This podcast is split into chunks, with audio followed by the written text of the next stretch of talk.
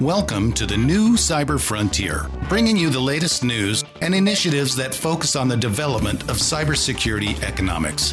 You don't have to be a computer or cybersecurity expert to get plugged in. Your host brings it straightforward, asks the tough questions, and brings the cyber world to a level of understanding for everyone. You can find us on the web at www.newcyberfrontier.com. Now, join our host as he introduces the topic for today's new cyber frontier. Welcome back, everyone, to the new cyber frontier. My name is Sean Murray. We have a special guest with us today. We are going to welcome Marcelle Lee. Um, she is the senior security researcher um, at SecureWorks, and in her part time hours, her volunteerism, she is also the chief of cyber um, for the uh, simulation um, for the Women's uh, Society of Cyber Jitsu. Welcome, Marcelle. How are you? Oh, thanks, Sean. I'm good. It's a pleasure to be here. Well, you know, it's, it's great to have, um, you know, someone representing, you know, women in cyber. You know, the, talk about the glass ceiling. We talk about uh, representing, and um, it's always great to, um, you know, get all sorts of professionals from different uh, areas and backgrounds. Um, but you're a researcher, and so um, you're looking at a lot of you know media. You're looking and having conversations with people. Um, you, you, know, and you've been around the block for a long time, so um, getting you to uh, uh, contribute to our podcast is is wonderful. And so I'd say welcome to our podcast. Can you tell us a little bit about yourself? Yeah, sure. Um, as I said, thanks for having me. I'm happy to be here. And um, I appreciate uh, the work that you all are doing with promoting diversity because I've certainly noticed that in your previous podcasts. Uh, so yeah, so I'm a senior security researcher at SecureWorks, as you mentioned. I'm also the lead for emerging threats research. So I'm a bit of a combination of um, a sort of regular analyst that can write reports and and analyze threat intel data. Um, and then I'm also a bit of a hunter where I'm going out and looking for new and interesting and emerging type threats. And then um, I also do the technical analysis piece. So my particular passion is network forensics. I love looking at the packet capture. Wireshark is my favorite tool in the world.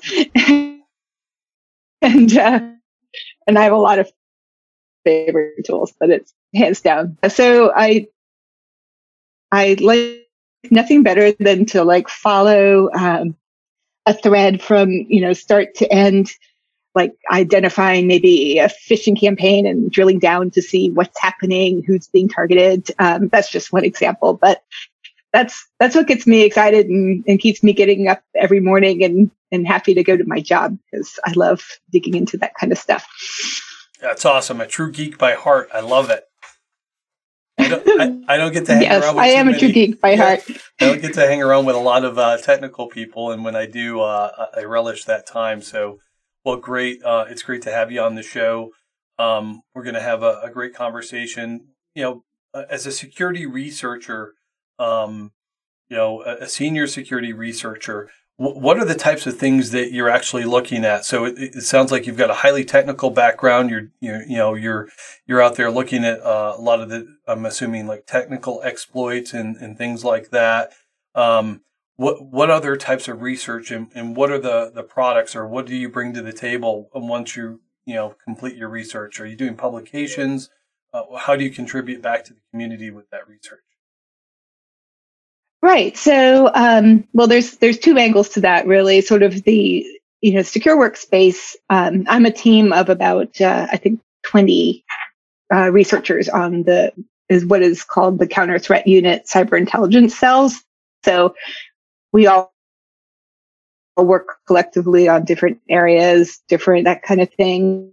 Um, but what I've been working on the most lately is I am apparently the coronavirus queen, as I like to call it, um, because I've been tracking all the activity that we've been observing around uh, threat activity and, and COVID 19.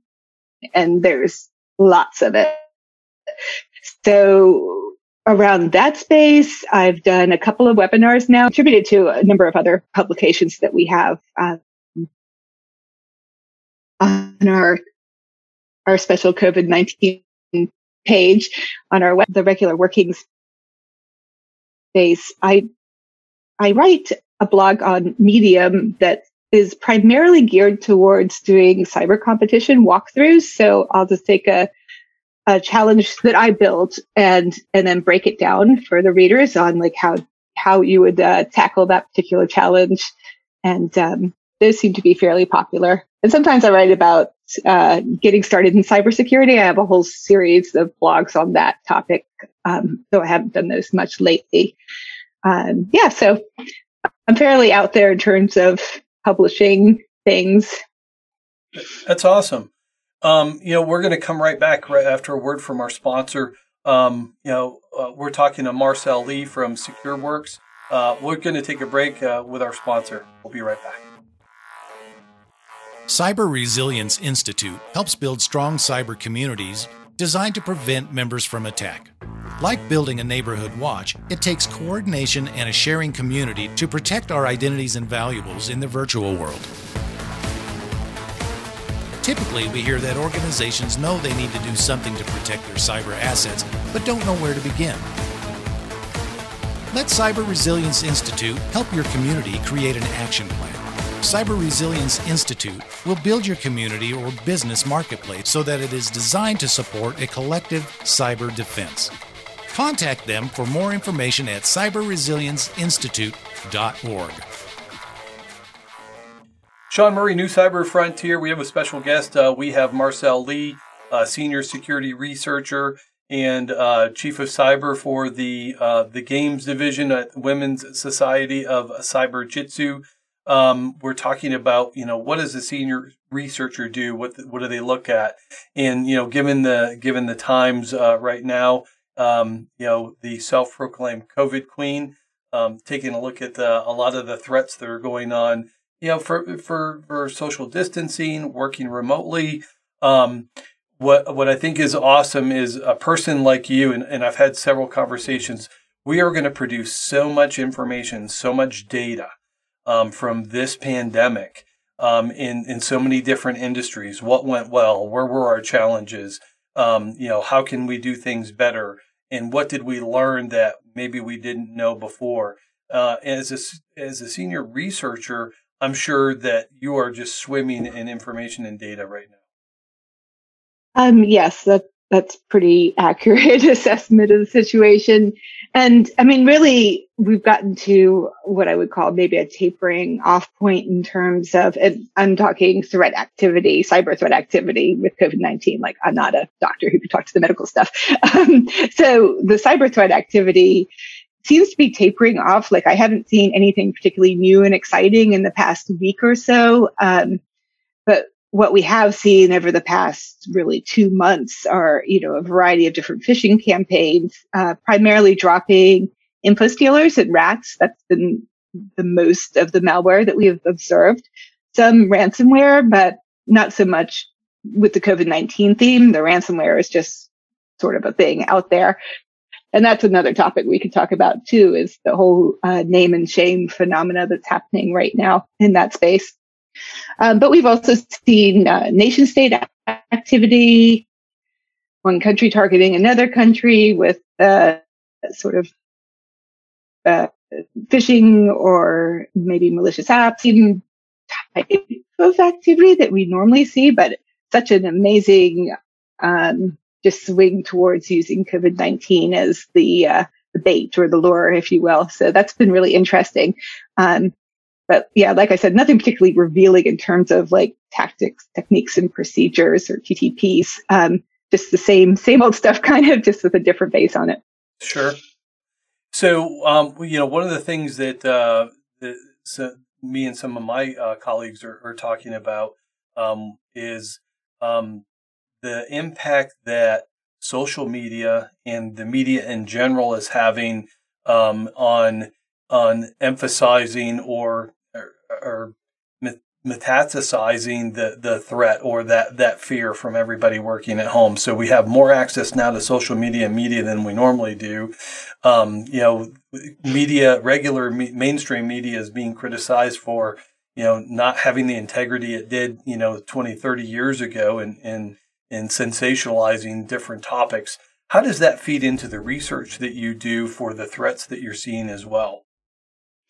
Yeah, that's a great question. And it's kind of funny because I was thinking sort of about this just recently because I've seen over the past week a number of articles that say completely opposite things from each other. So there's some uh, news outlets or various sources that are like, you know, ransomware attacks are up so, you know, whatever percentage. And then I'll see an article from another group that says ransomware attacks are down. And it's so there's a lot of, um, a lot of spin, I think, when it comes to looking at stats in our industry and, and people tend to have that sort of confirmation bias, I think, where they, they take the numbers and make the story that they want out of it. Um, which makes it hard for, you know, a researcher who's looking at this data and hoping to pick something out that's good from it. But yeah, you, you, can't trust everything you read. We all know that, of course. Um, but I will say, with regard to social media, social media is actually a really good source for security research, um, specifically with regard to Twitter. Like, I get a lot of good leads from Twitter because there's a number of you know security people on there who are sharing data that they find. Um, I was just looking at some research today on um, uh, Android apps that are are targeting Pakistani users. Um, so a lot of that like goodness or information I wouldn't have seen probably if it hadn't popped up on Twitter. So, so yeah, so I mean, there's always sort of a plus and minus to everything. Yeah, I think it's more of a using your intellect as a researcher to know, you know, what appears to be biased or you know not foundation. Uh, it doesn't have a foundation of of um, integrity behind it. It's more of an opinion or or someone's bias. You know, give us a, a little bit uh, a background um, on your what is it that you're compu- uh, contributing to over at, at, Women's Society of Cyberjutsu? Oh yeah, um, I I um, am in charge of cyber competition programming, and basically what that looks like is I have um, a number of share uh, upcoming events that you know we can do together or individually. I have a Slack site that I use to uh, promote communications on that, and we have um, a fair number of members now. We do probably, I'd say, two to three competitions together a month, um, pretty much as many as I can find. And then uh, when we're not doing competitions, we're actively building competitions as well. So um, so part of like my um my contribution, I guess I would say, I never think of it that way, workshop called CTF for Noobs. And I've done this with a, a, number of other people, partnered up with them. And essentially what we do is, you know, it's, it's promoted as a workshop to learn about cyber competitions, but we actually have the participants do a cyber competition. They just don't know that until they get there. So, um, so that's the best way to learn how to do Jump right in. It's just to get in and, and do it. So, um, I should say people are, you know, worried that they don't have enough skills or they're going to look silly or they're going to let down their team. And, and really none of that is true. Um, I've been doing cyber competitions for years. And when I started, I didn't have the slightest idea what was happening. And there's still definitely weak spots for me. You know, like if it's a packet capture, I'm all over that. If it's a web app, testing type thing, not so much. That's not my my skill set. Um, but it's doing competitions are such a great way to learn new things and and to enhance your skills and not to keep beating PCAPs to death, but um, the one of the early competitions that I did was um, a digital forensics CTF, and it was um, it was put on by uh, a group called DC3, the Defense Cyber Crime Center. And unfortunately, they don't do it anymore because it was pretty awesome competition. But you had to analyze various um, types of challenges and then actually do a write up about the challenge, like how you solved it. which was kind of cool that they focused on that core skill area as well. Um, but that was the first time I ever saw a packet capture file. And I remember, I'll always remember looking at this challenge file and it's a PCAP. And like the first thing I did was Google what's a PCAP because I had no idea. And, and that's what kind of sparked my interest in network forensics from the get go. And, you know, I've never like looked back. I've always loved that. Um, not necessarily true for every type of challenge I've ever done, but that one really, really uh, stuck with me. So, um, so one of the things I always recommend to people is to build your your toolkit, and I'll put little air quotes around that. But um, having your go-to setup for doing a competition, but you can also use it for all sorts of other things, like your actual work or you know other projects you might be working on, and and I recommend, you know, starting with a virtual machine environment using, you know, hypervisor of your choice. I personally like VirtualBox.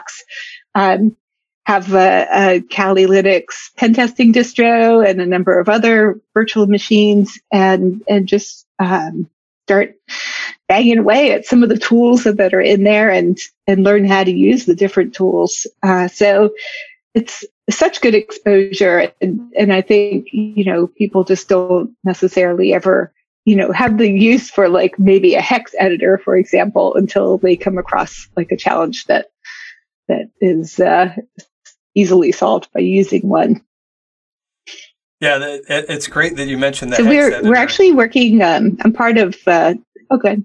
it's, oh, yeah. it's funny you mentioned the hex editor. Um, I used to uh, do analysis work for Army Cyber over in Europe, and uh, I was the probably the oldest guy on the team, and a lot of the younger guys. Uh, I mean, they're they're flying through like a you know a thousand miles an hour, and you know they called me the old man. And, and one day I'm doing some analysis, and I'm using a hex editor, and uh, and they're like, they come over, they're like, "Hey, what are you doing? What is that? Hex editor? What is that?" I'm like, "Oh, the old man knows some skills that you know the, the young guys don't." And so, um, yeah, it, it, it's great to to use these tools and geek out. Uh, it's interesting, you know, Wireshark uh, at ISSA International a few years ago. We actually recognized uh, the gentleman who created Wireshark and, and gave him a, a big award. He comes up and he goes, you know, what started out as a weekend project quickly it got out of hand. And so, of course, you know, it's open source and it got open to the community. Everybody's built so many capabilities into it. Um, but, uh, you know, you can actually get a certification in Wireshark and the body of knowledge is that thick. And my hunt analyst uh, at uh, at Army Cyber, she actually went out and she goes, "That's the next cert that I want to get." So she reminds me of you. Uh, we're like, "Oh, Wireshark, favorite tool. It's awesome. Uh, I'd like That's to go funny. ahead and, and well, you know, for, uh, I don't. I'd like to go ahead and break real quick for uh, our sponsor, and we'll be right back with Marcelle.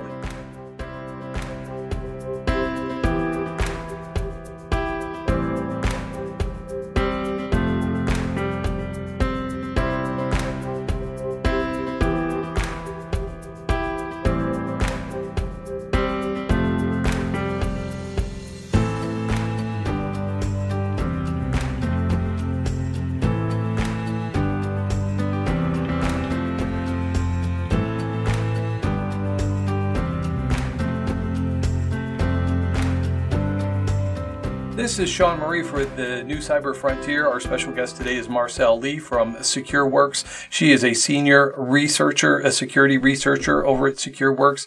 Been having a great conversation regarding some of the stuff she's doing uh, research wise, and then um, she contributes to uh, uh, uh, volunteers her time for a women's nonprofit, Women's Society of Cyberjutsu.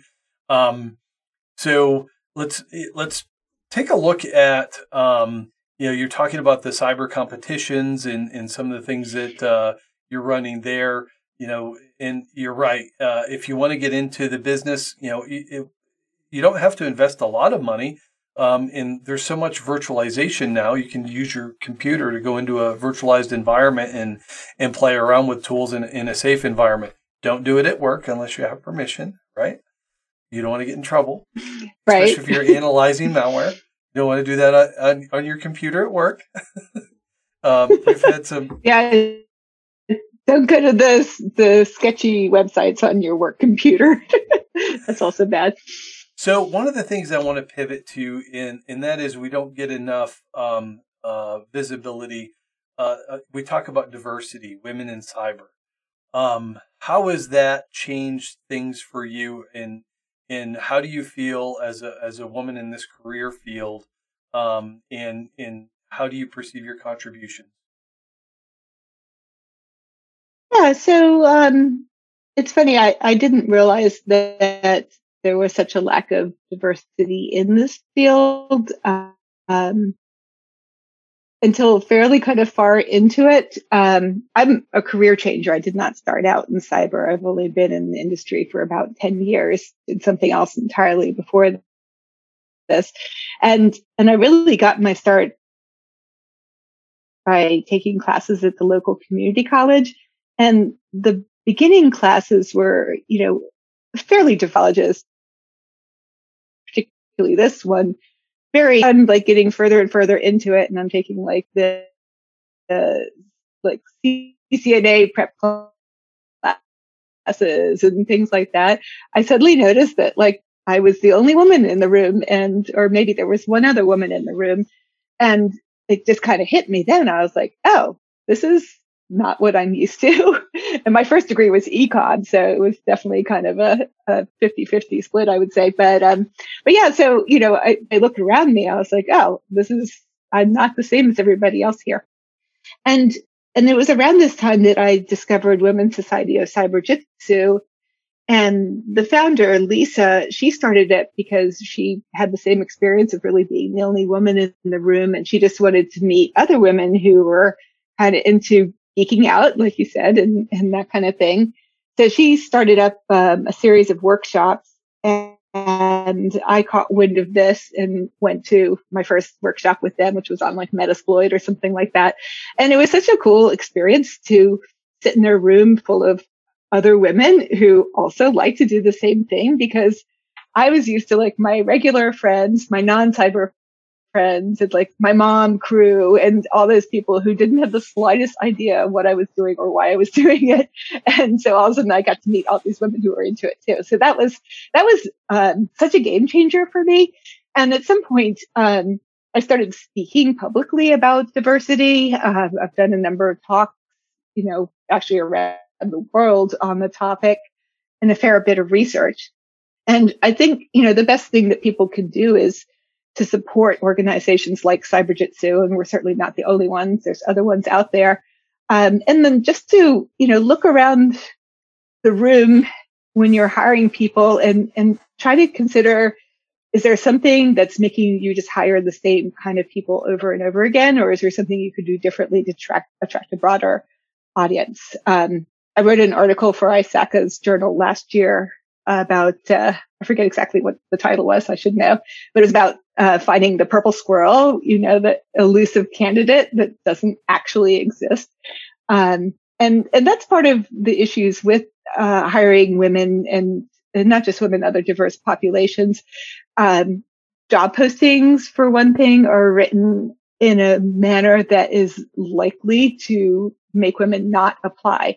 Um, we're all familiar with like the job postings that have a laundry list of expectations and and there's been a number of studies that show that women will look at those job postings and, you know, sort of mentally do a little list or checklist. It's like, okay, I don't have this. I don't have that. I can't apply to this job. Whereas a man is more likely to be like, oh, I got like 50% of this. I'll, I'll apply for this job. And so women are sort of self um, excluding because uh, they don't think that they're right for the position. So, so that's something to be mindful of. And I, I have noticed a few different companies are are wording it differently, like sort of nice to have, not required. Um, but I do collect like the sort of outrageous job postings for fun because they're good in my research. Um, so yeah, that's that's one way to uh, look at it, and then and looking at what you're focusing on, like if you're in your your company culture, like you know the sort of stereotypical Nerf guns and foosball table. Like when I hear that kind of stuff, or I see it in the job posting, which you will actually see that mentioned, like, oh, we have all these things. I'm like, that's not the place I want to work because I don't want to go hang out in a frat. I want to just do real work. So, so there, there's a number of different things that can be addressed, but that's just a couple. Yeah, so it turns into a, a culture thing, right? So in, in, in a lot of it is based on our age as well. So um, you know, uh, as a as a Gen Xer, um, I like the more structured. You know, I, I can be mobile. I can work from anywhere. I've been doing it for years, but I like structure. I would like a schedule. I like to, you know, what are the tasks? What have I got to get accomplished? In in and uh, so that's a it comes down to a culture thing, and diversity, men, women you know, one of the things that I, I tend to see uh, with women in in the techno- technological workforce is there's a lot of the same mindsets when it comes to um, the technology. Um, but I, I, like your analogy of you know, um, a woman will you know will talk themselves out of a job because you know that they don't meet everything on that list, and that's too bad. It, I, I like it when an HR department puts core competencies and then um, you know preferred you know candidate will have maybe some additional skill sets. Um, that that just comes down to you know good uh, uh, you know PD writing. But um, so we're towards the end. I can't believe it's already been a half an hour. Um, you know we're talking to Marcelle Lee uh, on the new cyber frontier, and I'd like to ask you know what are your parting thoughts, Marcelle? Um, just say, you know, in with regard to the thing you were just talking about about uh, culture and scheduling and whatnot. Um, if you're working from home now and you're not really used to that, be kind to yourself. Uh, don't kill yourself feeling like you have to be on the clock 24 7 because you don't. Um, I find it useful to set alarms on my phone for like start of work day. Um, I have workout breaks, like one in the morning, one in the afternoon, lunch break, end of day.